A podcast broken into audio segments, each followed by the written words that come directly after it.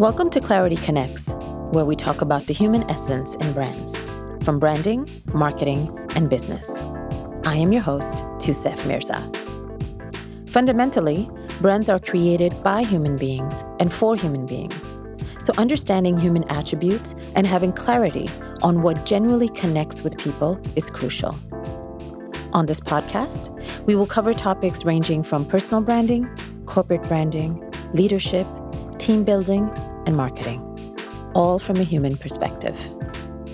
We will also give ourselves the space for contemplation and explore ways to gain profitability while doing good simultaneously. Thank you for joining me, and now let's explore how clarity connects for creating true impact. Hello, everyone. Welcome to another episode of the Clarity Connects podcast. Today, we are talking about empathy in the business world with my guest, Maria Ross. Maria is a brand strategist running a consultancy she founded called Red Slice, and she's the author of the book, The Empathy Edge, where she talks about harnessing the value of compassion as an engine for success. Welcome to the show, Maria.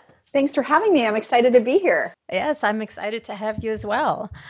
Um, so, the reason why we're talking about empathy on the Clarity Connects podcast is because um, it's it's really about the human essence in brands that this podcast is about. And I am such a firm believer that you have to have the human element in business in order for it to succeed. And one of the biggest attributes from a human perspective is empathy. So I think it's a very important topic to talk about when we when we relate to business and brands and also teams. So, before we begin, I have to just say how me and Maria met. So, it was last year in 2019, I saw Maria speak at the 3% conference, which is an awesome conference. It was in Chicago. And when Maria was talking, I was just dumbfounded because I felt like we were sharing the same brain. And what I absolutely love, Maria, of what you talk about is the fact that you're looking at business in a holistic way. You're looking at business not just from an outputs standpoint, but really looking at it from a leadership standpoint and a team standpoint and a brand standpoint. And I actually created, uh, we did it for two years, the Core Connect conference of how to make marketing more human. And it was literally the same pillars. So that's why it blew my mind. So I was like, okay, I definitely need to speak to this woman. So I'm super excited to have you today. So let's begin from the foundation um, in terms of even the word empathy. Um, empathy, I feel, since the past uh, few years, especially right now in 2020, has become sort of a buzzword. But how would you define empathy? It's interesting. The definition of empathy, even the, the dictionary definition of empathy, has changed over time. Hmm. And mm. psychology and, and brain science now leads us to this this definition of em- empathy that's more comfortable for people when talking about it in context of work so it used to be that we only used to think of empathy in terms of literally feeling what someone else was feeling like a husband having labor pains because his mm. wife is having a baby right? right feeling those labor pains but there's actually two branches of empathy there's affective empathy which is that feeling what someone else is feeling but there's also cognitive empathy and that's that's more modern. This idea of you can have empathy for somebody by understanding their point of view and and seeing things from their side and feeling like you're walking in their shoes. So it's much more of a mental cognitive imagination exercise. And that's the kind of empathy we're really talking about in the context of business. So for the purpose of the book how i defined it was that empathy is a is a way of seeing and and understanding someone else's point of view and mindset mm-hmm. and further using that information to then take action so for me the compassion part is is empathy in action mm. and empathy is less of a feeling and more of a way of taking perspective would you say that empathy is something that a person is born with or is it something that is a learned skill it's both and, right? So science has shown us that humans are born with an innate sense of empathy. It's how our species has survived over time to collaborate and to understand each other. For the majority of us, we're born with it. And what happens is some of us are in environments, whether in our family or in our work environment, where empathy is rewarded, it's modeled, it's fostered, it's acknowledged. And so the muscle of empathy remains strong. Mm. It's sort of like going to the gym every day. For others, they've been lacking that in their environment. Again, it could be from when they were children, it could be just being, you know, having it beat out of them in a toxic work environment.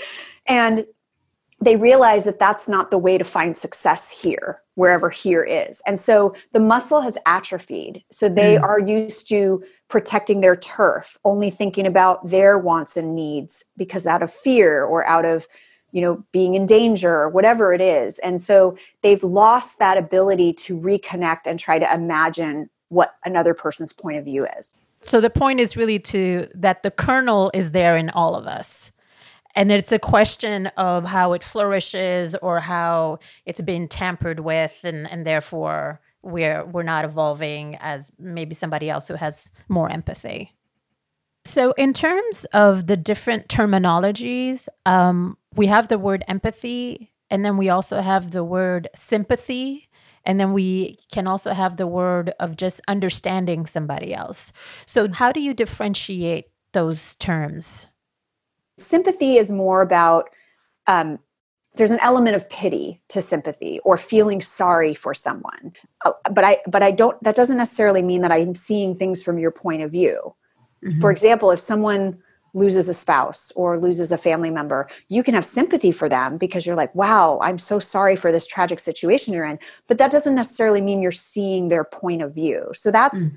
that's the nuance of empathy. It's not about it could be you know really under understanding why someone's excited about something, really understanding what motivates someone, really understanding how they're seeing a certain situation, even if it's potentially a neutral situation. You might go, "Oh, I can see how that person might might see that." So, a great like colloquial definition that I got from one of the people I interviewed in the book was that um, sympathy is more about like you standing in front of me and I'm having having a reaction to like you here empathy kind of appreciates the context and the journey of how you got here.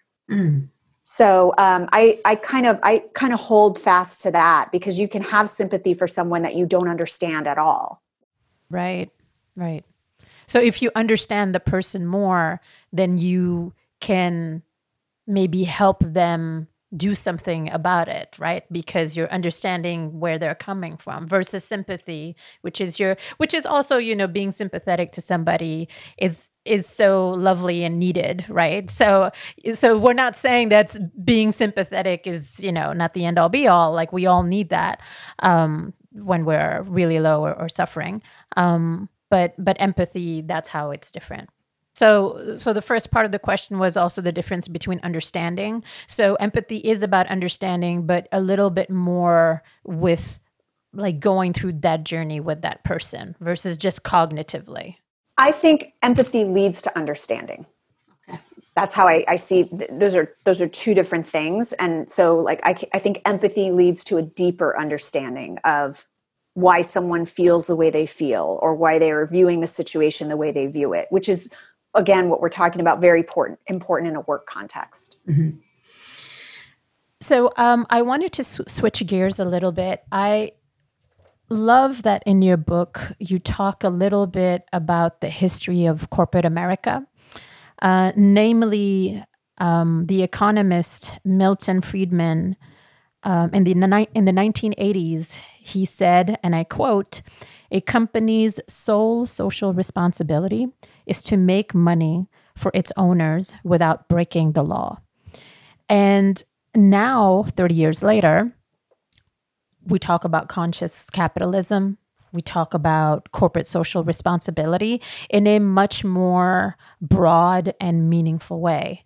So, what do you think has happened? What is your perspective in terms of that evolution in just 30 years of how the like public companies, for profit companies, how that is changing? Well, yeah, it's really interesting because um, that's part of the whole mission with the book is to flip that idea of what success means and to show that that compassion and being competitive in your market is not mutually exclusive. And so, like you said, for a long time, there's been this idea that business should just be about making money. That's the, that that's the only measure of success. The Business Roundtable, which is the organization that's um, the CEOs of the largest companies in the U.S., they get together. They they created this Business Roundtable. They get together every year. They talk about sort of the state of capitalism, the state of for-profit success, et cetera, et cetera. They actually changed their mission statement mm-hmm. to not be shareholders, but to say the word stakeholders, to be responsible for all stakeholders because of this movement, because of exactly what you're talking about, that it's not just about the profit, it's about employees, community, the world, social responsibility, all of this. And it seems like such a trivial thing that they changed like one or two words in their mission statement. But it's it's part of this this movement towards we need to have a better definition of success in corporate mm-hmm. America. And I think there's a few things that have led to that. Number one is um, from a very tactical standpoint, the idea of storytelling and engaging your your customer, whatever B2B, B2C, on an emotional level is now viewed as the way to connect with them and ensure that you do sell and you do generate revenue and you do generate interest. Um, so, looking at people in a much more human way, regardless of what you sell.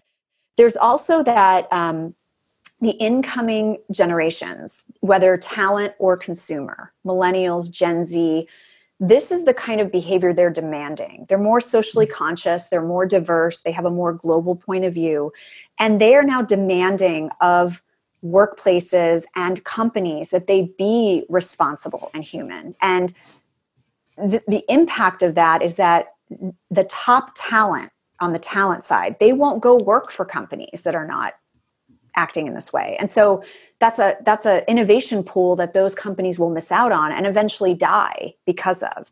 Number two as consumers they are speaking with their wallets. Hmm. And there's even re- recent research from what's been going on with COVID and the crisis we're in right now that shows that the way brands are acting right now is impacting those generations' buying decisions and whether they like or dislike those brands more because of how they've been behaving during this crisis. And then, thirdly, I think also the which seems counterintuitive is the movement towards more technology, AI, machine learning. It seems counterintuitive that that move would mean that empathy is is being talked about more. But the fact is, when you start to automate all these tasks that are easily automated, the only differentiation is what you have as a human being that can't be replicated by a machine.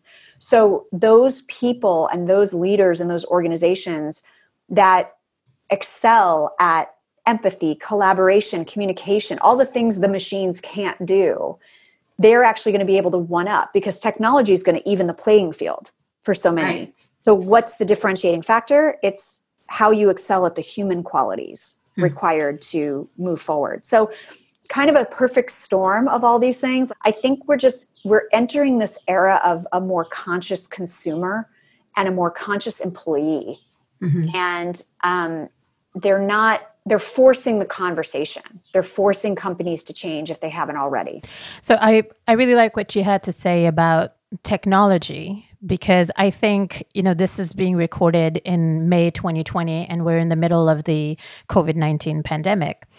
And we are so inundated with technology right now because this is the way that we work.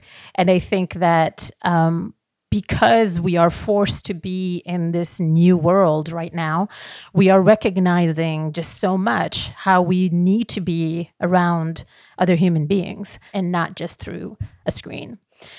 Um, I wanted to now go and actually get more specific in the three main categories that you talk about in the book when it comes to empathy, which is about uh, leader, culture, and brand.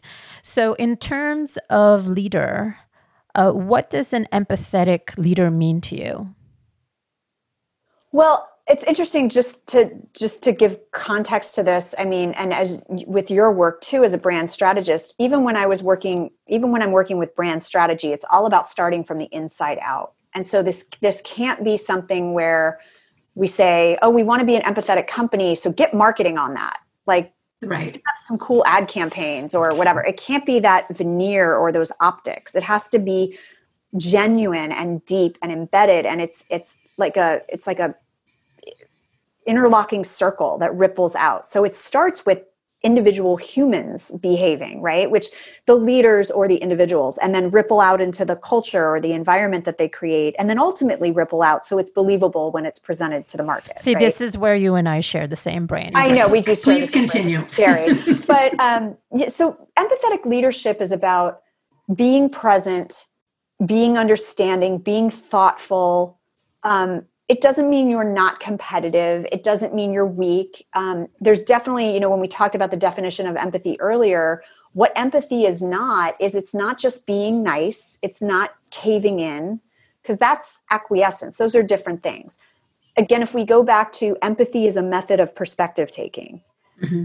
is the leader someone who understands others point of view? Does does that does he or she understand where people are and what they need to hear at a given time? Do they understand what motivates those other people and how to get the best work out of them so those people can thrive in that environment? So I think we can all relate to toxic work environments where we may have had a leader that we we don't we maybe we didn't call it that back then but we definitely didn't think they were very empathetic we didn't think they were caring and it showed up in the work output mm-hmm. of because the team didn't feel safe, the team didn't feel seen, heard, or listened to. And when you're in that environment, you're in protection mode. You're not innovating, you're not doing your best work, mm-hmm. you're not producing for the company. So it's it's a again kind of going back to what you and I have talked about, it's a bottom line issue of right. how how well can people perform in the environment we're creating for them mm-hmm. so that we can outperform in the market. So I think uh, one thing, you know, when we talk about um, being a leader that is empathetic, I also feel that you can a- apply that not just necessarily to the CEO of the company or the head of a department, but it's a leadership mindset, right? And you can, each individual can actually um, embody that and actually work with anybody that way and and you know just have a a better relationship better uh, work together and outputs and so forth. For sure. I mean that's the thing is if you are an empathetic person or if you're if you're a person who flexes that empathy muscle you're going to be a star in your company. You're going to be a better collaborator a better communicator. You're going to get projects done. Mm-hmm. and you are going to be that model of like wow she's killing it and she's how does she do it right? right? Oh, well, she's actually a really good listener and she actually understands people's point of view and she is curious and asks questions and doesn't just come in like a bull in a china shop of like this is how i want to get things done and that can happen at any level of the organization um, it's helpful when someone is a leader and modeling that for their team because then they're Absolutely. giving their team permission, permission, to act that way and go okay i i see how success is done here mm-hmm. I think it's really important to talk about this point because empathy can sometimes be looked at as a soft skill. And you know being in in industry for a long time now i've realized that there's nothing soft about soft skills. Yeah exactly what you said. I mean google which was a company founded on the most hard skills ever like they used to only hire people that had computer science degrees because they thought only those people could be good technologists. And they did two famous studies now about what made their teams successful, and they proved themselves wrong. So there was a project called Project Oxygen years ago where they looked at the hiring, firing, and promotion data of anyone who'd ever been hired, fired, or promoted at Google since its inception. And they found that it wasn't necessarily the people that led with the technical proficiencies that did well. It was the people that led with soft skills. They were very high in collaboration, communication, because it enabled them to actually get something done. Mm-hmm. So you could be a genius, but if you're never able to implement your ideas or get them to happen, then it, you know, we got to go beyond that resume and look at that.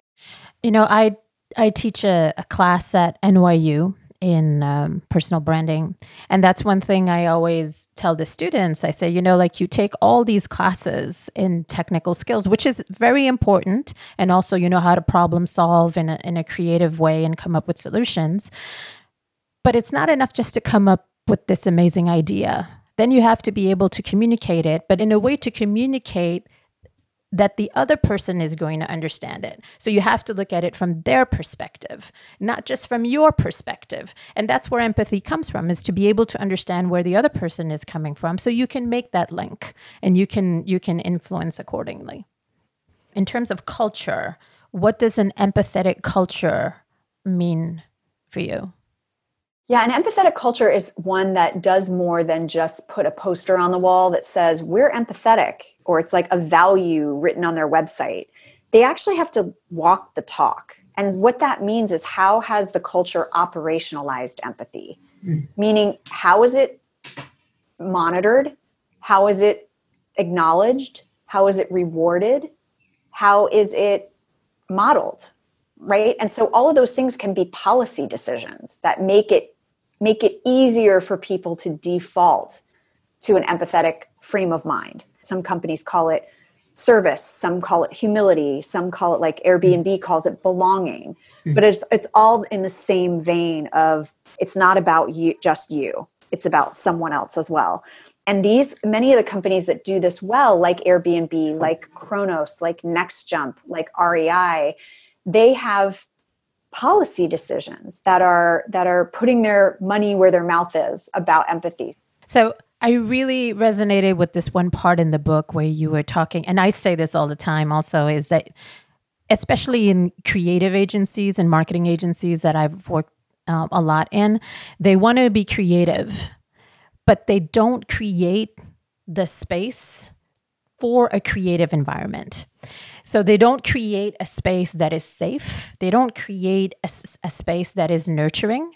Um, and it's it's so important because that's their differentiating factor. That's the differentiating factor for for startups. If they don't, if they are not innovative, they can't differentiate themselves in the market, and then c'est fini. You know, that's it.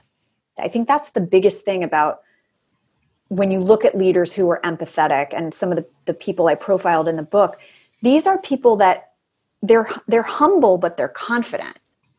And mm. that confidence means they're not they're not acting out of fear. There's a sense of grounding about them. Like you often hear that word about why someone's a successful leader like they're very grounded. And it doesn't mean they're not you know crazy energetic or they talk a mile a minute it's just there's something about that inner confidence that that's why if you if you lack that inner confidence you're always going to act out of fear and arrogance and obstinance and whatever. And that leaves no room for being able to see someone's point of view. But if you have the confidence and you're grounded and you create an environment that rewards people and helps them, quite frankly, be more grounded, you know, maybe that has to do with some of the mental health resources that they provide as a company.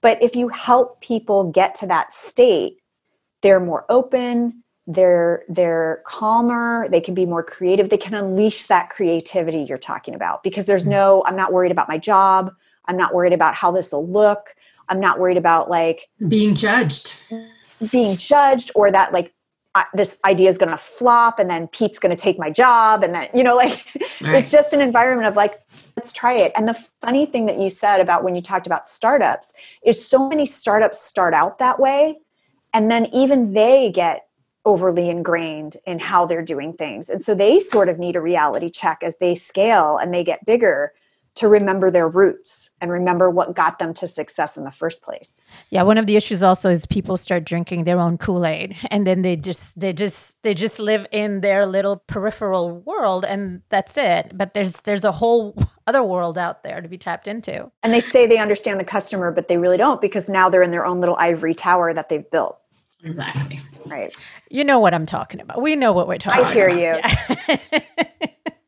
um, the third category, um, which is the brand aspect of empathy, can you just give us a little bit of a definition of what that means for you?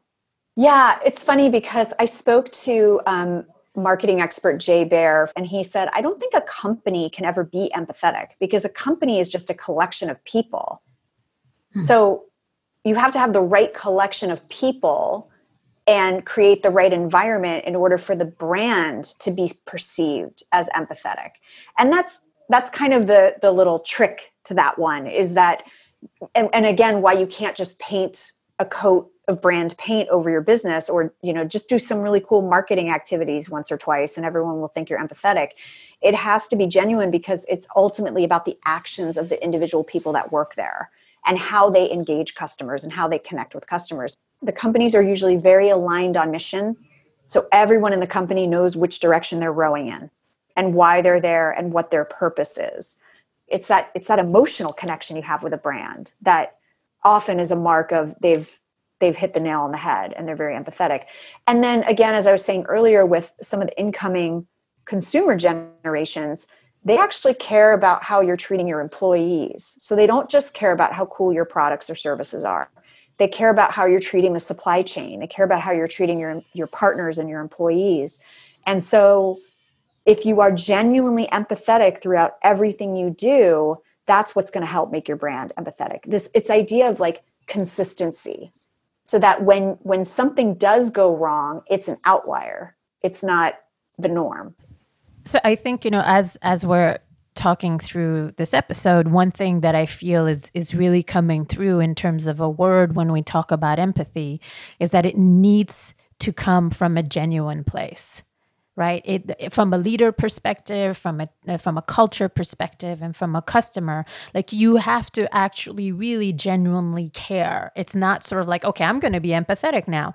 It has to be something that you you you feel and you care and being a good human and that's sort of like the starting place of creating an empathetic environment yeah, I mean, we've seen we're seeing a lot of examples right now as you know we record this in the midst of the COVID pandemic, but a lot of companies the, the empathetic brands that are showing up will be remembered coming out of this. And you know, Absolutely.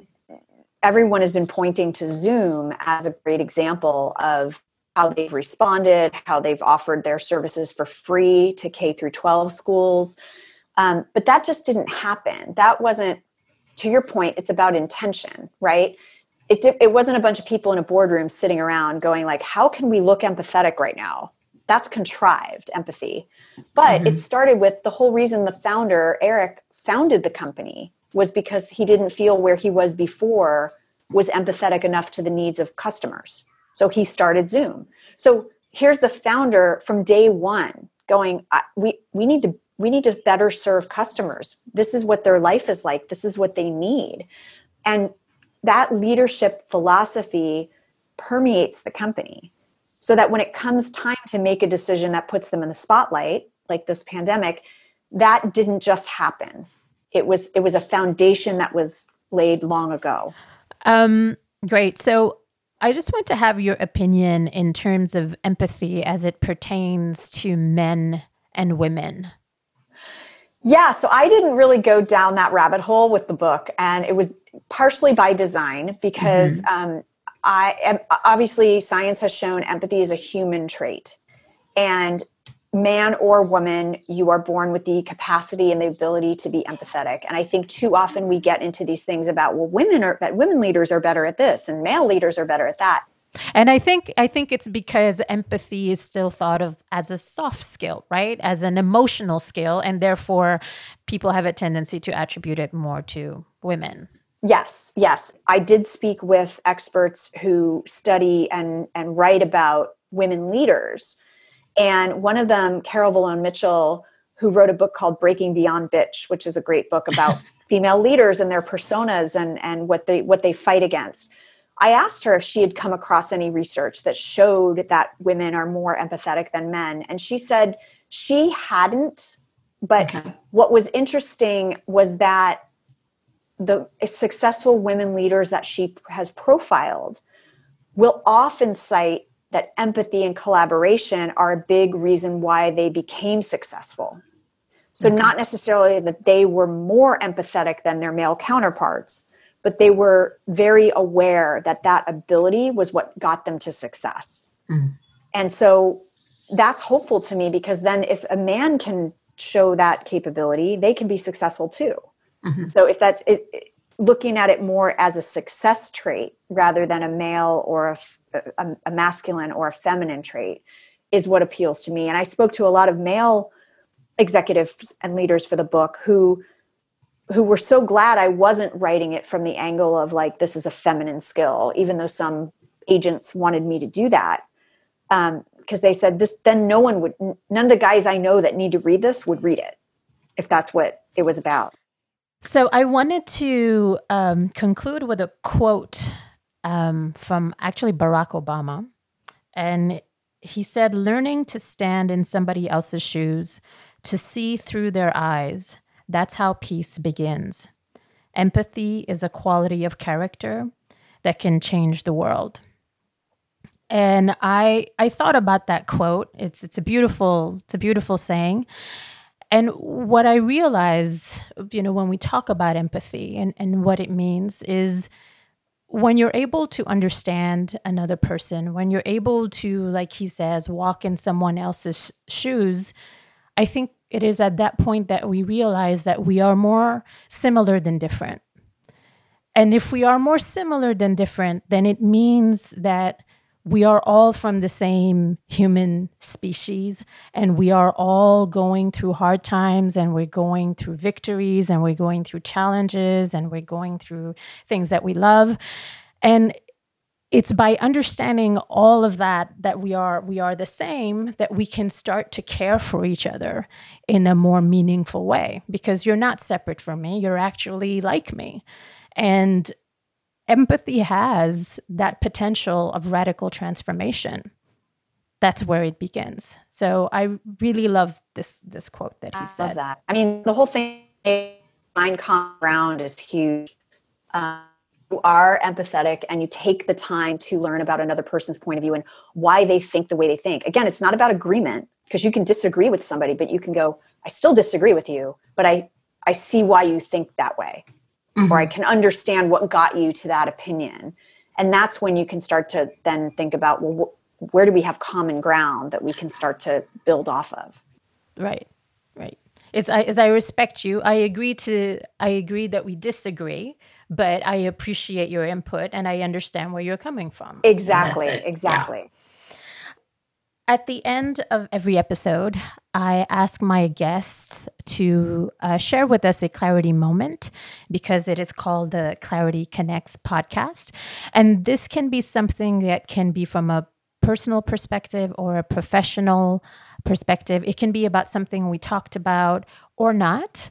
So, um, if you may, uh, Maria, is there a clarity moment you would like to share with the listeners? so I think um, it, it happened within the last year because my book came out in October of 2019, but really it was like leading into that moment.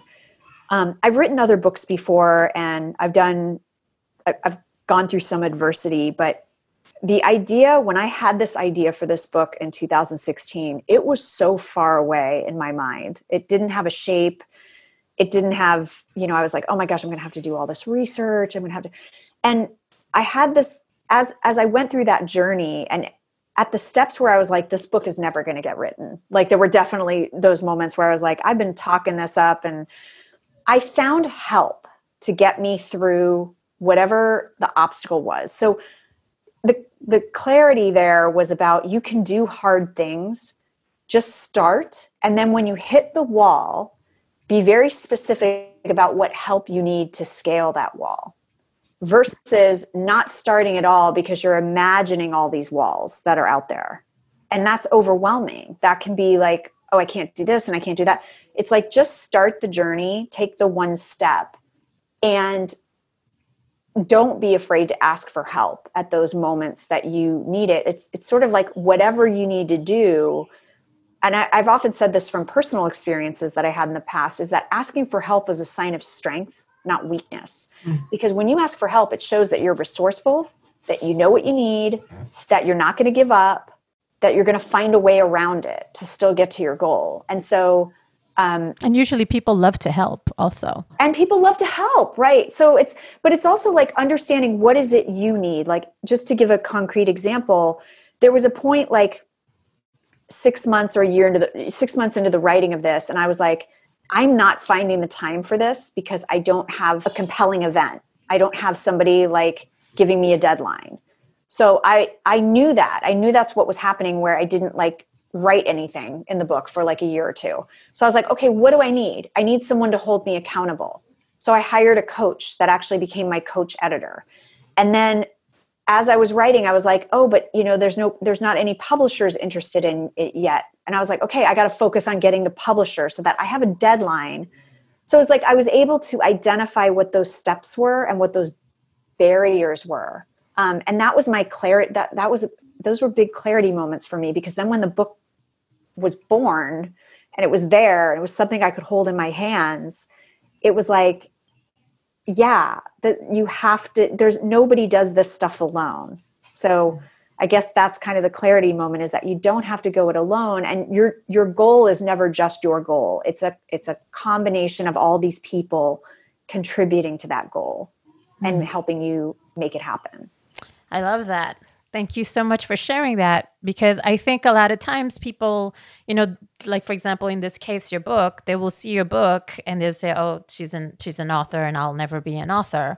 But it's a it's it's so important to look behind the curtain and actually see the trials and tribulations and we all go through that and that if you know if you went through that and were able to you know take it step by step like you said and and and ask for help then you know other people can also like shoot for their dreams so thank you for sharing that because people have stories to tell right we want to yes, hear them so absolutely so how can uh, listeners know more about you where can they find you they can go to my main site, red-slice.com, and um, would love for them to sign up for um, my mailing list. I know I also have a little freebie for your listeners in particular. I know you'll share that awesome. in the show notes. Yes. Um, and they can find me on the socials. I'm on Instagram, Red Slice Maria. I'm on LinkedIn, Maria J. Ross. It just I just ask that people if people connect with me on LinkedIn, they mention this podcast in their introduction note.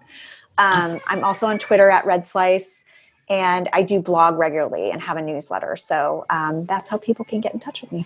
Thank you so much, Maria. This was so fun to finally talk really in depth about our shared brains, about uh, branding and empathy, and and and just being a good human at the end of the day and caring for each other. And thank you to all the listeners. And I hope to talk to you soon. À bientôt. Thank you.